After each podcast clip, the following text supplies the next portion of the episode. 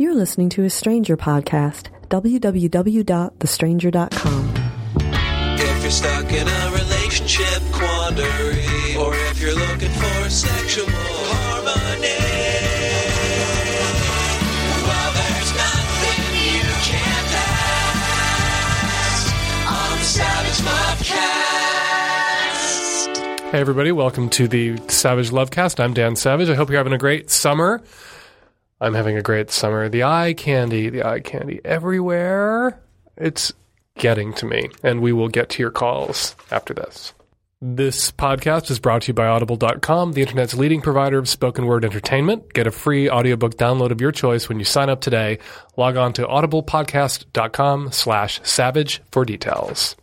A couple of weeks ago, we had the low blood sugar episode of a very special episode of Savage Lovecast, uh, warning uh, listeners about the dangers of low blood sugar syndrome and, humanizing it, and with our very special guest star Nancy Reagan. And today we're going to have the insomnia very special episode of Savage Love because I am doing this on no sleep.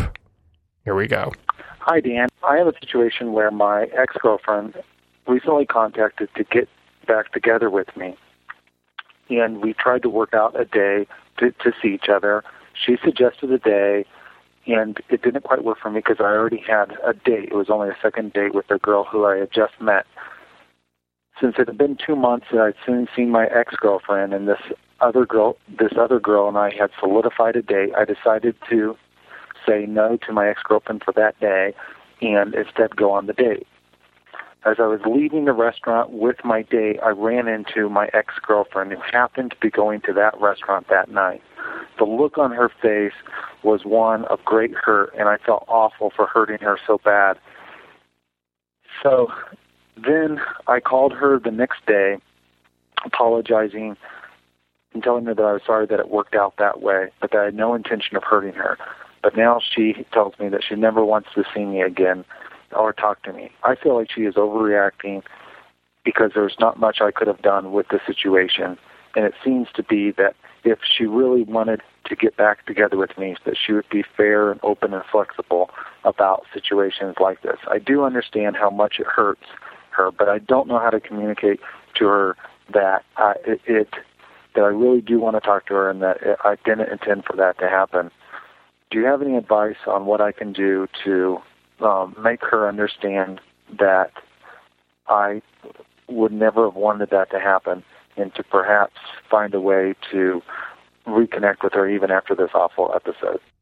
This may be the sleep deprivation talking, but I think you're well rid of this person.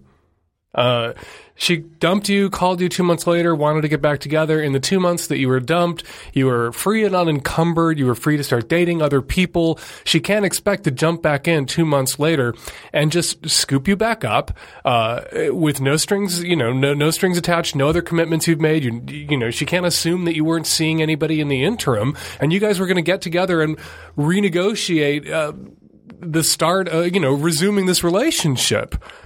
You didn't tell her when she called that you hadn't seen anybody else and that you had no plans to see anybody else. And you didn't make any sort of specific commitment, it sounds like. You made an agreement to go out uh, on a date with her and perhaps resume this relationship. You had a right. It- you know, it was awkward and she was hurt, but, you know, she's going to be a psycho about it, you know, you can acknowledge that it was awkward and that it was a painful experience for her and for you. And you should be able to say to her, you know, I went on a couple of dates with other people when we were broken up and I had this date already on the books and I didn't feel right just dumping this woman a- a- and calling her up when everything with us is so tentative. You know, once upon a time, people did date more than one person at a time when they had no firm commitment with any of those persons. And that's all you were doing. You're not the bad guy. Fuck her and her nonsense. And if she can't. No, that's all I'm going to say in my sleep deprived, deprived, improvised. My sleep deprivation improvisational state is fuck her. Like, don't be so whipped. It was an awkward situation. It was painful for her. If she wants to blow this up into an excuse never ever to see you again after calling you after dumping you for two months and saying, I can't live without you, let's get back together, then you know what? It would have been something else. would have set this off again. You would have been dumped again and broken up again. You win. You're free and clear. Date the other girl. Hi, Dan, and the uh, tech savvy at risk youth. Um, I have a question, um, and it's sort of a follow up on the death grip thing that you've been talking about on your podcast a lot. Um, my the guy that I'm currently going out with has a very well what, what I think is a very strange masturbatory habit, which is to um, push his penis down in between his thighs and rub his thighs together. And I shouldn't be laughing. I'm only laughing because I'm nervous, not not for criti- criticizing him and his ways at all. Um, so I was just wondering if there is any um, damage that he could be doing or any um, bad training he could be doing with his penis because I know you said sometimes you have to retrain your penis to understand what it's like to to um, orgasm uh, from a woman and not necessarily from your own death grip hand. And I'm wondering if this is similar and um, how I can broach this um, topic with him, or is it a problem at all? Because I could be entirely wrong about this. I've tried to do some research on it and I couldn't find much of anything about it. All right, I have a I have a follow up question. Just listen to your call. First of all, you should laugh because that sounds ridiculous. He must look like a grasshopper, um, sending out a mating distress signal when he rubs his legs together like that with his dick jam between them. So feel free to laugh because I would. Um, and he should have a sense of humor about how ridiculous that must look. It is a very unique masturbation technique. But here's the follow up question. Here's the important detail. Are you having sex with this guy? Yes. Does he have any problem reaching climax when his dick is not between his legs, when it's, say, stuffed down your throat or up your twat? Um, it uh, sometimes is an issue, but not always.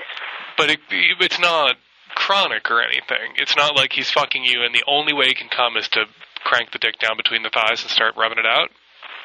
No, it's it's not. Yes, it's not always. Again, it's just occasional that that it is an issue. Where But it could he, just be um, normal occasional stuff. It's not like he's so groomed by this masturbation technique that he is incapable of climaxing through other modes of stimulation. Correct? correct. Yes. Okay, then it's not a problem. You know, uh, the death grip is only a pro- you know people who guys usually who uh, use such a firm grip when they masturbate train their penises really uh, to, to to expect and require that to, to climax. They, they sort of beat calluses into their dicks. Um, it doesn't sound like he has that problem. Uh, it's a good idea generally, you know, to avoid, uh, you know, training yourself to a point where you can't respond to other forms of stimulation, to vary your masturbatory routines, whether you're a boy or a girl. But, you know, when I talk about the death grip and the damage it can do, I don't mean guys like your boyfriend who have a preferred or even, uh, you know, a, a, a sole masturbation technique that works for them, but are still capable of responding sexually and climaxing uh, to other and more subtle forms of sim- stimulation.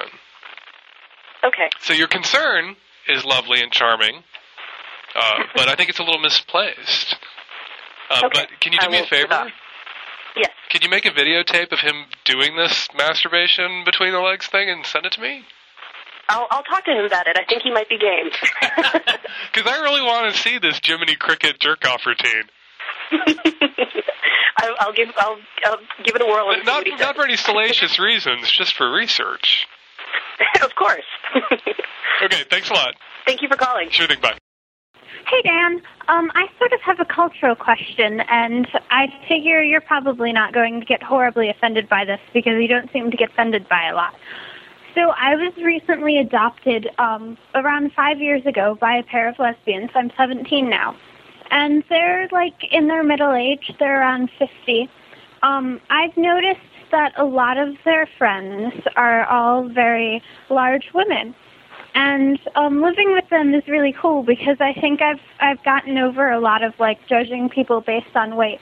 But I've noticed yeah, I I can't help but notice that their skinny dyke friends are sort of the exception. And I was just wondering if you had any sort of hypothesis on to why that is. Um I don't think it's just their friends. Um and I'm not trying to say that all dykes are all big fat asses. Uh, I just am sort of curious as to what's going on, if it's like a cultural issue or something. I don't want to say all dykes are big fat asses either, but I would like to point out that you just said that. That thing you don't want to say, that thing I don't want to say. Um, you know, I think the reason why a lot of lesbians are large, uh, perhaps, goes back to diet and exercise. Doesn't it always, ultimately? You know, there's a whole. Uh, you could look up Janis Ian's piece from The Advocate from about eight years ago about lesbians of size. And Andrew Sullivan wrote a piece about it once that endeared him to the lesbian community for all eternity. Uh, you know, when you reject the male gaze, when you, women who aren't concerned about pleasing men, um, there seems to be in Lesboland uh, this uh, propensity toward I'm just gonna fucking say it. Gluttony. Because I'm a body fascist. And, you know, it's not that I want lesbians to be attractive to me personally, because they're not. Because they're ladies. Ladies will do it for me. But I worry about lesbians being healthy. Uh, I think it's great that your moms uh, adopt you and that, that, they've got large friends. Uh, but, you know, obesity is uh, hard on your knees, bad for your health. Um, and that's all I'm really going to say. Uh, I'm having a sleep deprived moment here where I'm worried I'm going to say something that's going to get my building burnt down. But so I'll just end with the world's greatest fat joke because lesbians really appreciate the fat jokes. But this is classy. This is a classy fat joke. It's from Shakespeare. I try it on your mom's friends sometimes. Uh, Dromio of Syracuse, I believe, is talking about a kitchen wench who's in love with him, and she's very, very, very fat. Uh, and he says, and this is the greatest uh, fat joke insult of all times um, she has so much grease in her that come doomsday, she will burn a week longer than the whole world. Shakespeare. Today's uh, Sizophobic podcast is brought to you by Audible.com, the leading provider in spoken word entertainment. Audible has over 35,000 titles to choose from to be downloaded and played back anywhere, just like you play back the Savage Lovecast. Log on to audiblepodcast.com slash savage to get a free audiobook download of your choice when you sign up today. Now, uh, I mentioned before that I'm sleep depro provera-atized today because I haven't been sleeping, and I got an email from someone who uh, I put it up on the my blog at uh, thestranger.com slash slog, and got some emails from people suggesting that I download some audiobooks, believe it or not. Uh, to listen to in the middle of the night if I'm having trouble sleeping, because then it's like having some classy adult read you a bedtime story and helping you drift off to slumberland. So I'm gonna I'm going to try that. Uh, I won't download anything too exciting. You can download your bedtime stories, of course, at audiblepodcast.com slash savage, where you can get a free audiobook today. Hi, I just listened to podcast 89, and there was a question from a woman that wanted to know if uh, not shaving her crotch was gross. And I just wanted to give my completely subjective two cents um, that uh, I've always considered uh, I've always considered uh, pubic hair in females to be just kind of I've always liked it. I don't have a fetish for it. I don't like Google for big hairy bush all the time or anything like that but it's always just been part of the landscape of the female body. It's just kind of supposed to be there, like the eyebrows are supposed to be there on the face. And for me personally, uh, a shaved crotch on a woman actually looks kind of prepubescent, which is a bit of a turnoff. Um, that's and that, that's just my opinion. Other opinions vary, but I guess what I would have to say to this woman is, shave it or keep it. Either way, someone will think it's really hot. Yeah, it's supposed to be there, but you know, taste, like you say, are subjective. I'm totally right with there with you. Someone could point out that poison ivy and kudzu and English ivy and morning glories are supposed to be there too. Are marijuana plants and coca bushes, but people keep trying to eradicate all that. Uh, people can do with their uh, pubes what they care to and what pleases them and what pleases their partner. And I think one of the hangups people have with uh, shaving, uh, if it's not to please themselves but to attract or please a partner, is that they're somehow negating themselves or violating their own bodily integrity or whatever. Um, and I think that is sort of a double backflip hangup. Um, not that I'm making any sense at this moment, but trust me, uh, on a future podcast, I'll I'll make this make sense. Hey Dan, this is Alan calling. Um, I just started seeing this girl, and you know it's going pretty good. But first time I got her naked, I noticed that she has the full bush. You know, no trimming, no nothing. And uh, you know, I, I could deal with this, uh, but to be honest, it's kind of it's kind of a big turnoff for me. And uh, also, it's it's kind of it's kind of tough to eat her out and stuff because uh, all that hair kind of gets in the way. So um, I mean, I don't know how I go about uh, talking to her about this uh, and not like uh, and not pissing her off, right? I mean, I really like her, and I mean, I don't want to offend her, but it like it's a it's a turn off for me. So anyway, um, yeah, just uh, I have no idea how to about, go about this tactfully. That tact is not my strong point, so hopefully you have some tips. And uh, you know, I'm not asking for uh, Brazilian wax or anything, although that would be nice. But I mean, just just, just like a little trim. That's that's all I would need. I mean, uh, now that we're on the topic, I guess it's I've always kind of wondered how do you approach uh, matters of uh, personal hygiene with someone else because I've I've always been pretty diligent with that stuff, but sometimes you encounter people who aren't so diligent with that stuff, and I, I've yeah, how the hell do you talk about that with someone? So tact not being your strong point, you thought to call me because I'm known for my tactful approach to people's problems. Um, First of all, you can't approach this uh, or approach her uh, and use the phrase uh, personal hygiene because it's really not a matter of personal hygiene unless her pubes are covered in fungus and crawling with lice and it's filthy. If she showers, if she bathes, if she washes, uh, pubes aren't dirt.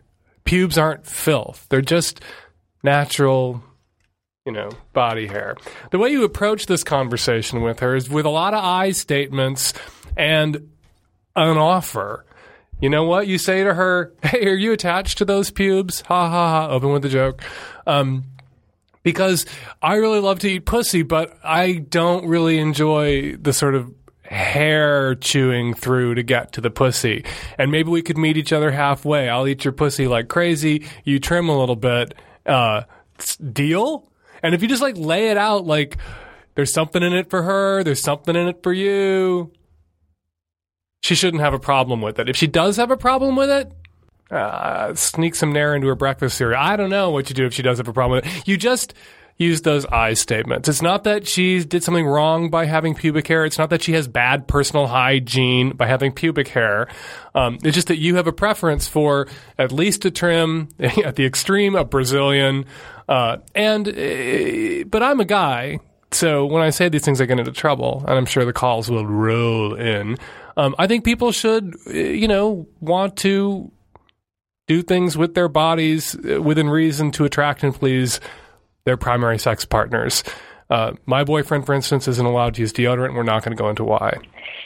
Hi, Dan. This is Jade. I'm a 22 year old female, and I am talking to my boyfriend now. We're having a little bit of a debate about, um, I guess, like vibrators for females and then the so called pocket pussy for males. And to me, there's just something sort of creepy about, you know, the, the fleshlights etc. of the world. While I find nothing wrong with a vibrator or a dildo, um, my boyfriend says this is a double standard, and uh, I guess it might be. But what do you think about it? I'm with your boyfriend. Total double standard. You know, there is something unfamiliar because they haven't been around that long. So when you first see a pocket pussy, it looks a little Hannibal Lectery. It looks a bit, a little bit like somebody carved the pussy off somebody and stuck it in a flashlight. But you know, what is a dildo that uh, you know a realistic looking dildo that looks like a penis, but uh, it looks like a penis has been chopped off a dude um, that you're going to jam up your twat, uh, and it'll please you if you're into insertion. Um, and penetration. Uh, now, a dude has got a dick that wants, you know, his sex toy uh, some, to be something that he can insert himself into. It's going to have to be something that looks a little bit like a flashlight. A flashlight. So you are a sexist pig with horrifying double standards. Hey there, Dan. What's going on, man? Uh, I am a 24 year old male uh, living in Austin, and I am, so it would seem, permanently stuck in the friend zone. Um, I ha- I am that guy who my friends come to for emotional support. Um, I am unfortunately a counselor by trade. So, you know, obviously I'm a, a very good listener. I'm very empathetic. Um, and I have this this core group of friends who are fucking amazing people, uh, and you know they have really been a blessing to my life. But I just keep falling into this role of the platonic boyfriend. Uh, I end up, you know, being the guy who gets the call at three o'clock in the morning when they're crying and have had a fight with their boyfriend and need somebody to talk to. I am the shoulder to cry on. Uh, I am, you know, the sensitive one who will listen to your problems. And, and as much as I appreciate that, you know, I appreciate their putting that confidence in me and trusting me in that way. Um, it just really sucks to have. I mean, I have these friends who are all, and you know, m- many of my friends happen to be female and happen to be insanely attractive, but I'm just stuck in the friend zone.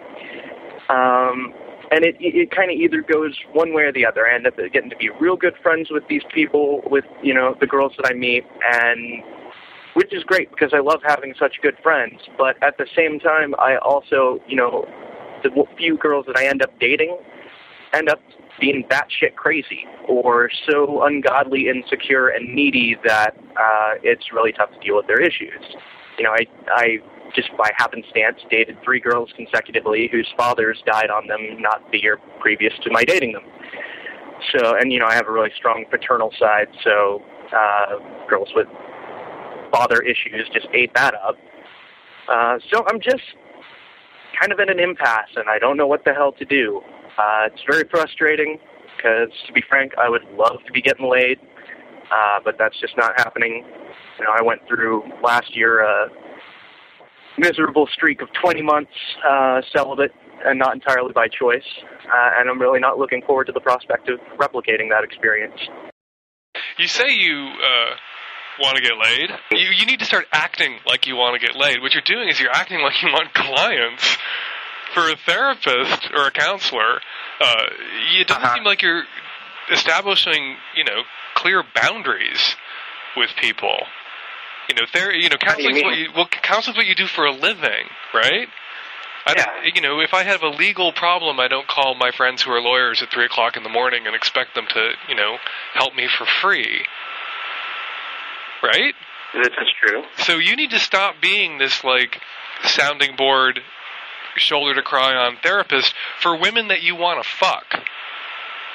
For women that you want to mm-hmm. date, you need to establish clear boundaries. You have all the friends with vaginas that you need, and you need to get out there and make some friends with penises.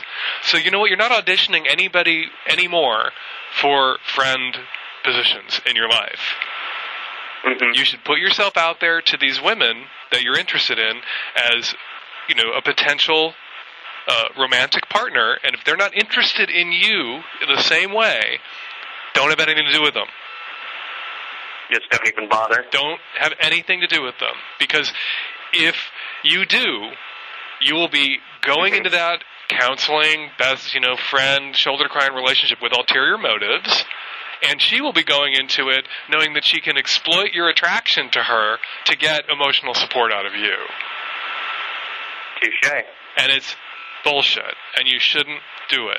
You have to be very clear about, and this is usually more of a problem for fags, really, when, you know, who our friends are and who the good people we're attracted to and who we date. That can be really muddy because we're men and most of our friends are men, but the guys are attracted to men. And fags really often have to work on establishing boundaries between and, and figuring out who's a friend and who's uh, a romantic interest and treating them differently.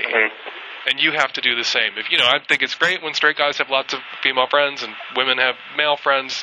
It's all great, as long as no one's uh, being taken advantage of. No, I mean I dig what you're saying. Uh, w- one of the issues like that I have stumbled across is that I wouldn't. I, I, I don't want to like go into these situations and say, okay, well I met you, you're not interested in me, so fuck you.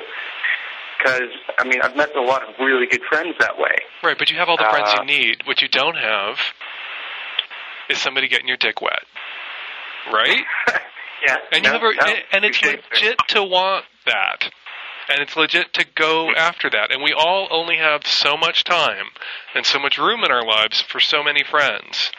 For a finite Mm-hmm. number of friends that we can help and be shoulders to cry on. Right?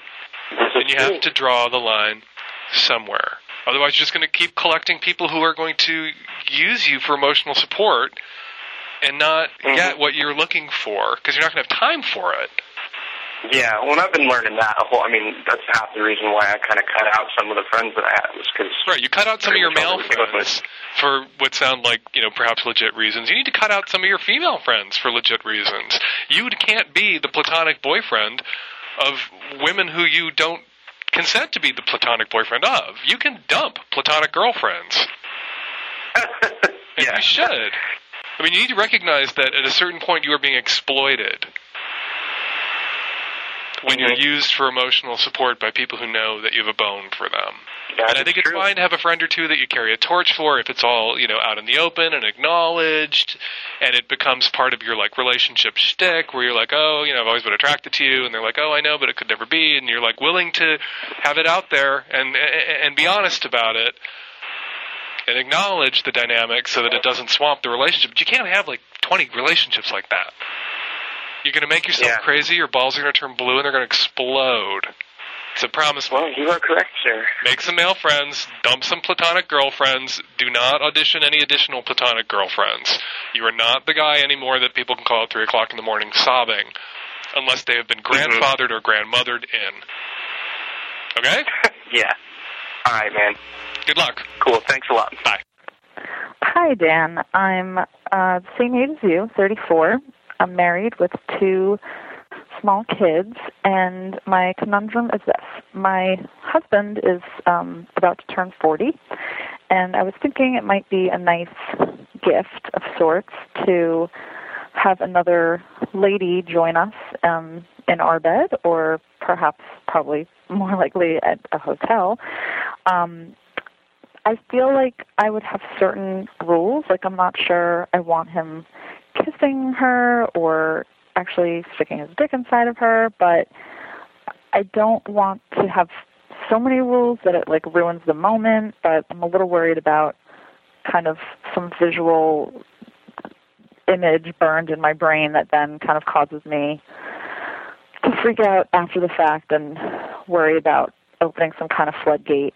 Um, or if I should just blindfold myself and then perhaps not worry about what happens and just go balls to the wall and do it all, or if it's okay to have certain rules in place as long as he's okay with them. And we kind of talked about it a little bit, and he seems to be fine. But just wanted to get your thoughts on whether, um, based on this little bit of information, you think it seems like I shouldn't move forward, or if I should just wait until I feel completely secure and fine and just do it or I don't know what how how to kind of go about it or if I should even go about it. And then also if you think that um if I just keep kind of considering it and feel like I am ready to do it, how I kind of go about that um process.